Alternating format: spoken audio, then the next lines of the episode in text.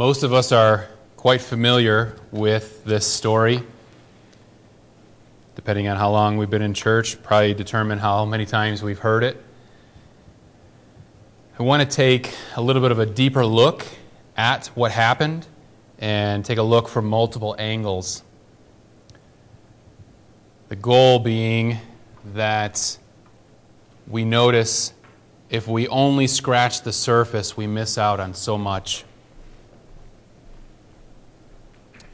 What we believe about Jesus matters. I'm going to read while Robert puts up the verses again. I'm going to read what it says in a, in a uh, translation directly from Greek to English. And you'll notice some of the phrases uh, come out differently than the way we speak. And so when the translators put together the different versions, they're trying to make it uh, more palatable for people to understand. But sometimes there are things that get lost in the translation, and sometimes it's a detail that is interesting, sometimes it's a truth that is imperative. So as he puts that up, then I'm going to read, so follow along. I'm going to read it from the, the translation, and most of it follows, but notice some of the differences. Immediately, he compelled the disciples to enter the boat and to go before him to the other side until he might send the crowds away. And having sent the crowds away, he went up on the mountain, to, mountain by himself to pray, and when it was evening, he was there alone. Now, the boat by this time was many stadia from the land, being tossed by the waves, for the wind was contrary. Now, in the fourth watch of the night, he came towards them, walking on the lake. But the disciples, having seen him on the lake, walking about, were troubled, saying, It is an apparition. And from fear they cried out. And immediately Jesus spoke to them, saying, Have courage, I am. Do not be afraid. And having answered him, Peter said, Lord, if it is you, command me to come to you on the waters. And he said, Come. And having gone down from the boat, Peter walked on the waters, and he came toward Jesus. And seeing the strong wind, he was afraid. And having begun to sink, he cried out, Lord, save me. And immediately, Jesus, having stretched out the hand, took hold of him, and he says to him, One of little faith, why did you doubt? And as they were going up into the boat, ceased the wind and the ones in the boat worshipped him, saying, Truly, God's Son you are. We'll come back to some of the things that were pointed out, but hopefully you saw a few differences. And again, some of it's interesting, but there are definitely a few things that are very important to understand. Next, we're going to look at this same account told from uh, Peter's perspective through the, the Gospel of Mark. And that's in Mark 6, 45 to 52. Immediately, Jesus made his disciples get into the boat and go ahead of him to the other side to Bethsaida, while he himself was sending the crowd away. After bidding them farewell, he left for the mountain to pray. When it was evening, the boat was in the middle of the sea, and he was alone on the land. Seeing them straining at the oars, for the wind was against them, at about the fourth watch of the night, he came to them, walking on the sea, and he intended to pass by them. But when they saw him walking on the sea, they supposed that it was a ghost and cried out for they all saw him and were terrified. But immediately he spoke with them and said to them, Take courage, it is I. Do not be afraid. Then he got into the boat with them, and the wind stopped, and they were utterly astonished, for they had not gained any insight from the incident of the loaves, but their heart was hardened. So, a few things in Mark that are different.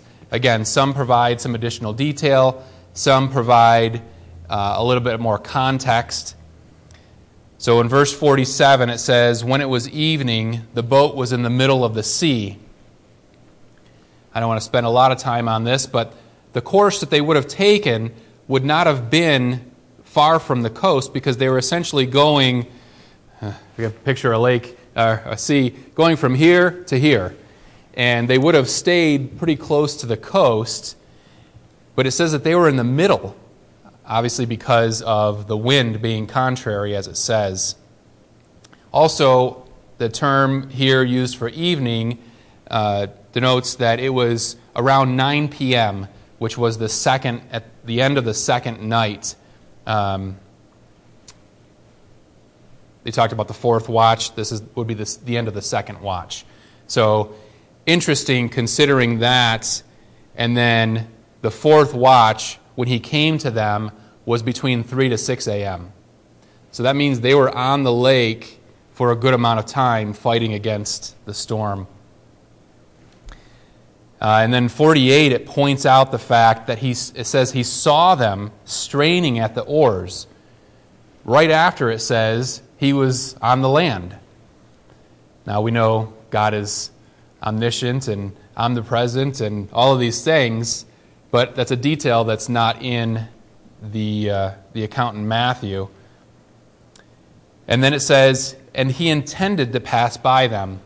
This is not that he wanted to, he was just going to, you know, walk by and wave. This is, it was intentional. It was on purpose. He was going towards them because he saw that they were struggling.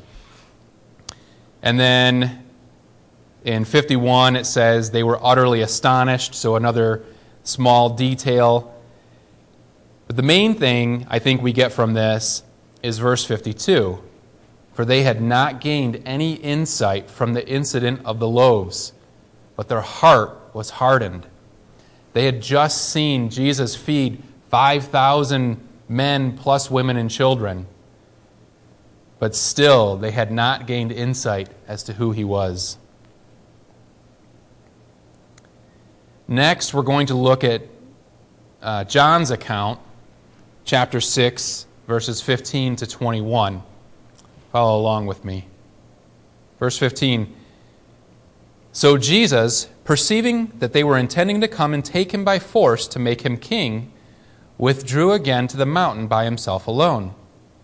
Now, when evening came, his disciples went down to the sea, and after getting into the boat, they started to cross the sea to Capernaum. It had already become dark, and Jesus had not yet come to them. The sea began to be stirred up because a strong wind was blowing. Then, when they had rowed about three or four miles, they saw Jesus walking on the sea and drawing near to the boat, and they were frightened. But he said to them, It is I, do not be afraid. So they were willing to receive him into the boat, and immediately the boat was on the land was at the land to which they were going. The two main points of information here we have first in verse 15, it says, So Jesus, perceiving that they were intending to come and take him by force to make him king, so this was the reason that he withdrew. Again, just added context to understand he had just fed all these people and then he went away. Why did he go away? This is the reason. And then in verse 21, says, And immediately the boat was at the land to which they were going. So we have multiple, I guess I would say, miracles going on with him being there in the first place, and then the storm stopping, and then right after he gets in the boat, they're at land where they were in the middle of the sea. So lots of things going on that you wouldn't catch just reading one account. I hope this isn't redundant, But now, what I'm going to do is go through. There's a book called One Perfect Life, and it's a compilation of all the Gospels, and it's put in chronological order. So it takes the different sections that go together and it puts them in order so that you get the full picture. And so it's going to be up on the screen so you can follow along.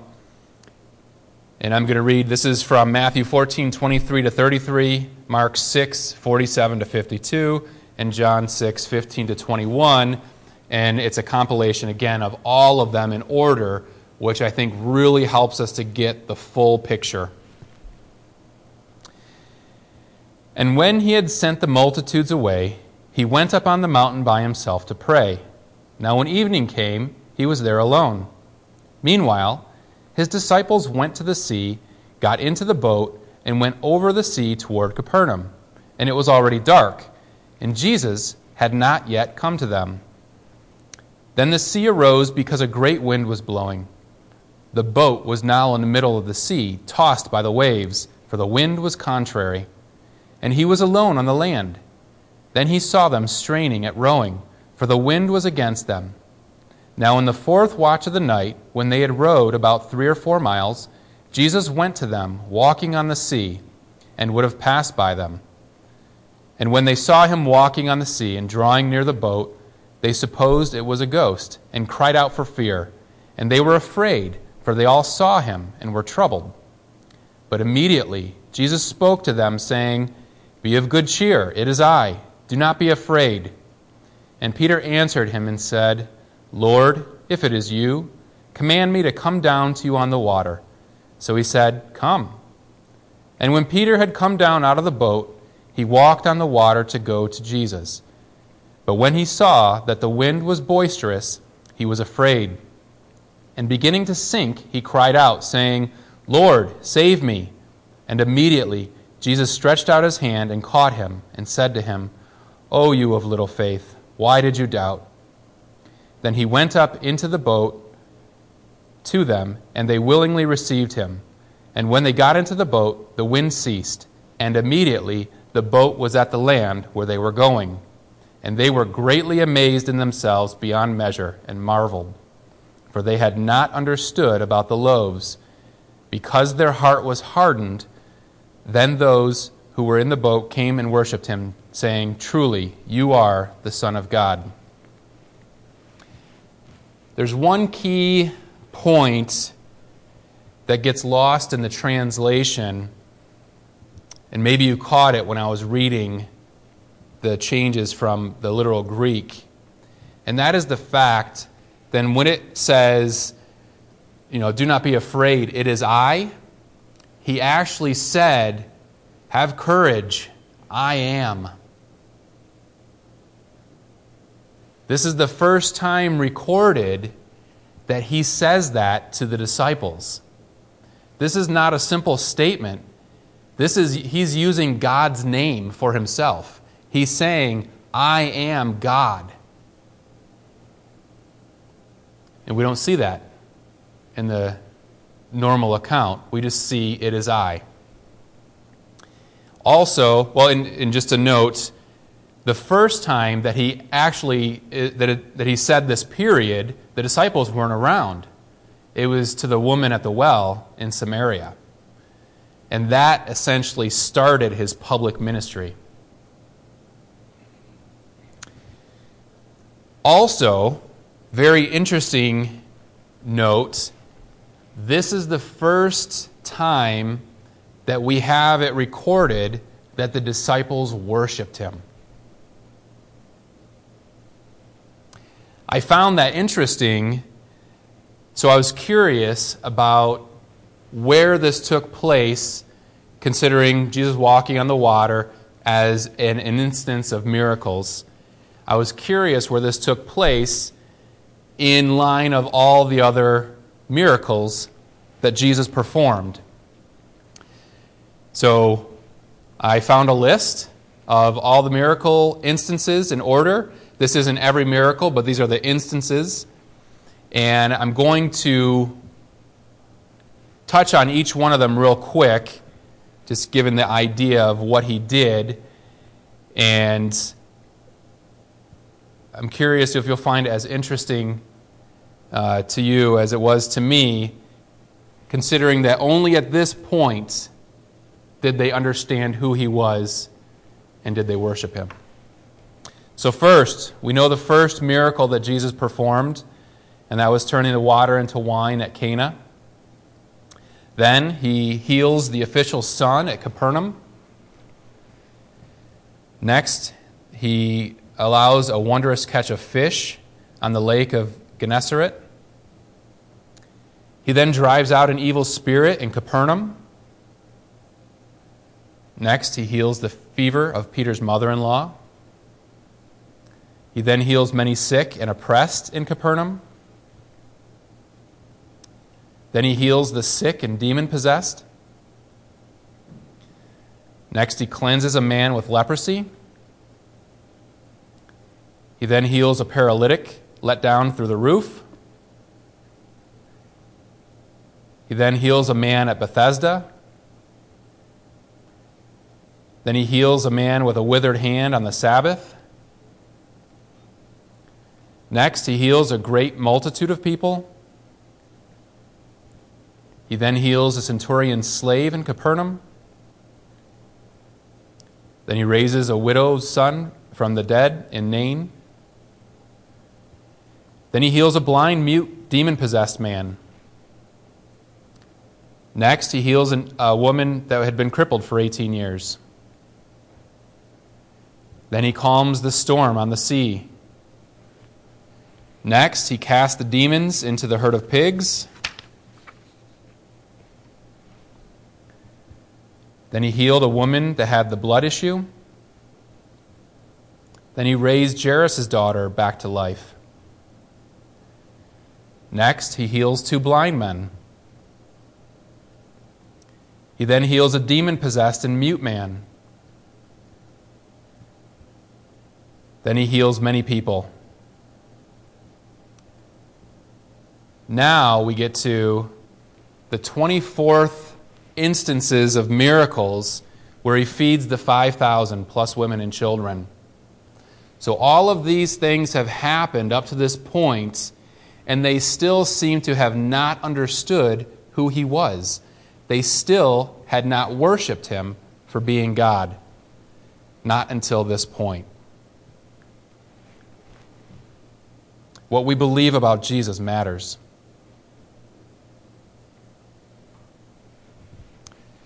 So consider this story, this instance of Jesus and his disciples and what happened. What are some things that are memorable to you? Consider we have the miracles, we have Jesus essentially transporting himself uh, to the middle of the lake, then walking on the water enabling Peter to walk on the water, stopping the storm once he got into the boat, and then causing them to arrive at their destination immediately. So we have those things that might stick out to you most.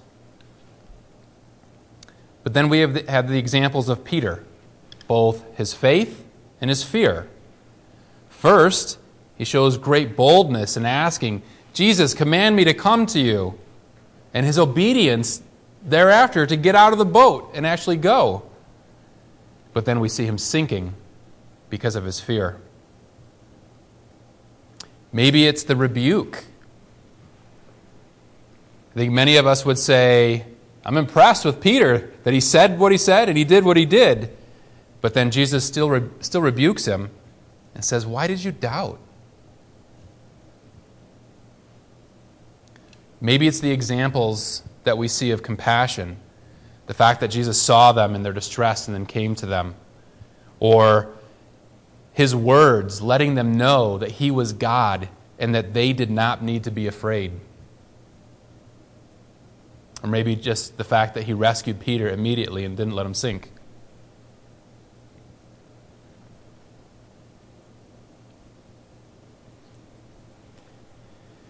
What did this lead to in the lives of the disciples?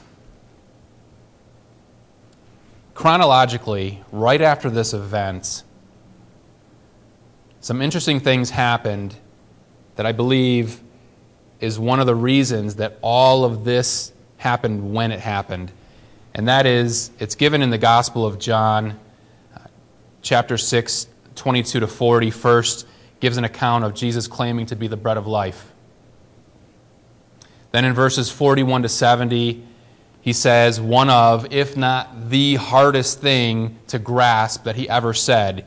He said that they must drink his blood and eat his flesh to receive eternal life.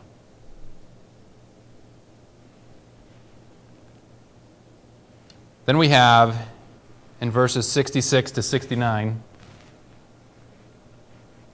this statement, this little section here. As a result of this, many of his disciples withdrew and were not walking with him anymore.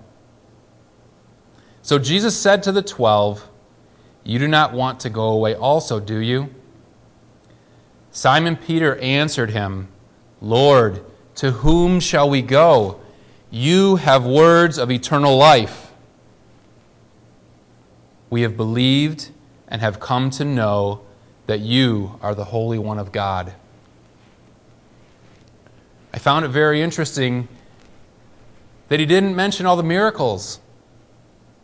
He mentioned the fact that he was the Holy One of God and that he had the words of eternal life.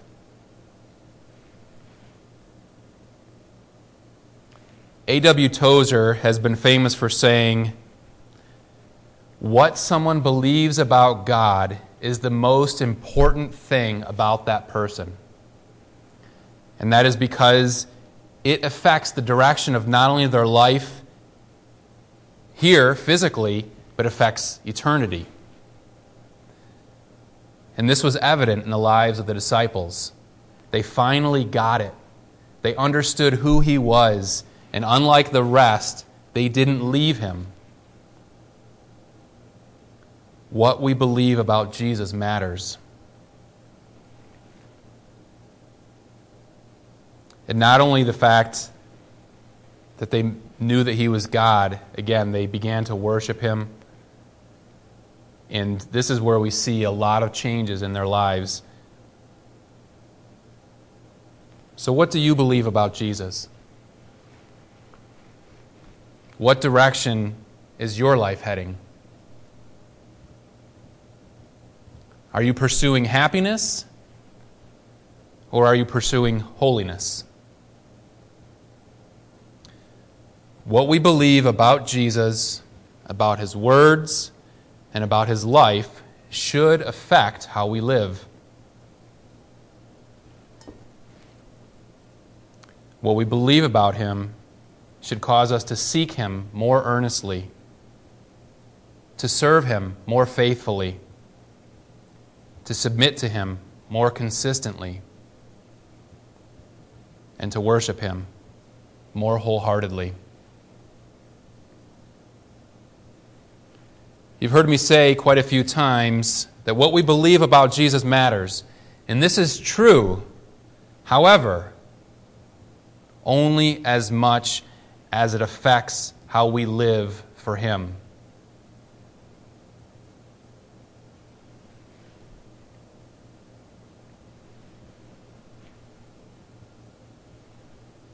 It's cold. The wind is blowing. The waves are crashing around you. It's dark. Your vision is limited. Only brief flashes of light above you. It's loud. A ghostly figure appears. There are many fearful behind you. He calls to you Take courage. It is I. Do not be afraid. Come. Will you? Let's pray. Father, this was a brief message. I pray it would have impact on our lives. I pray that we would gain a greater appreciation for your word, for the truths that are buried in it, for the amazing grace that you show us, for your patience, for your mercy. Father, please ignite a flame in our hearts that would draw us closer to you and help us to be more obedient, more faithful to serving you. I pray this, Lord, so that you would be honored.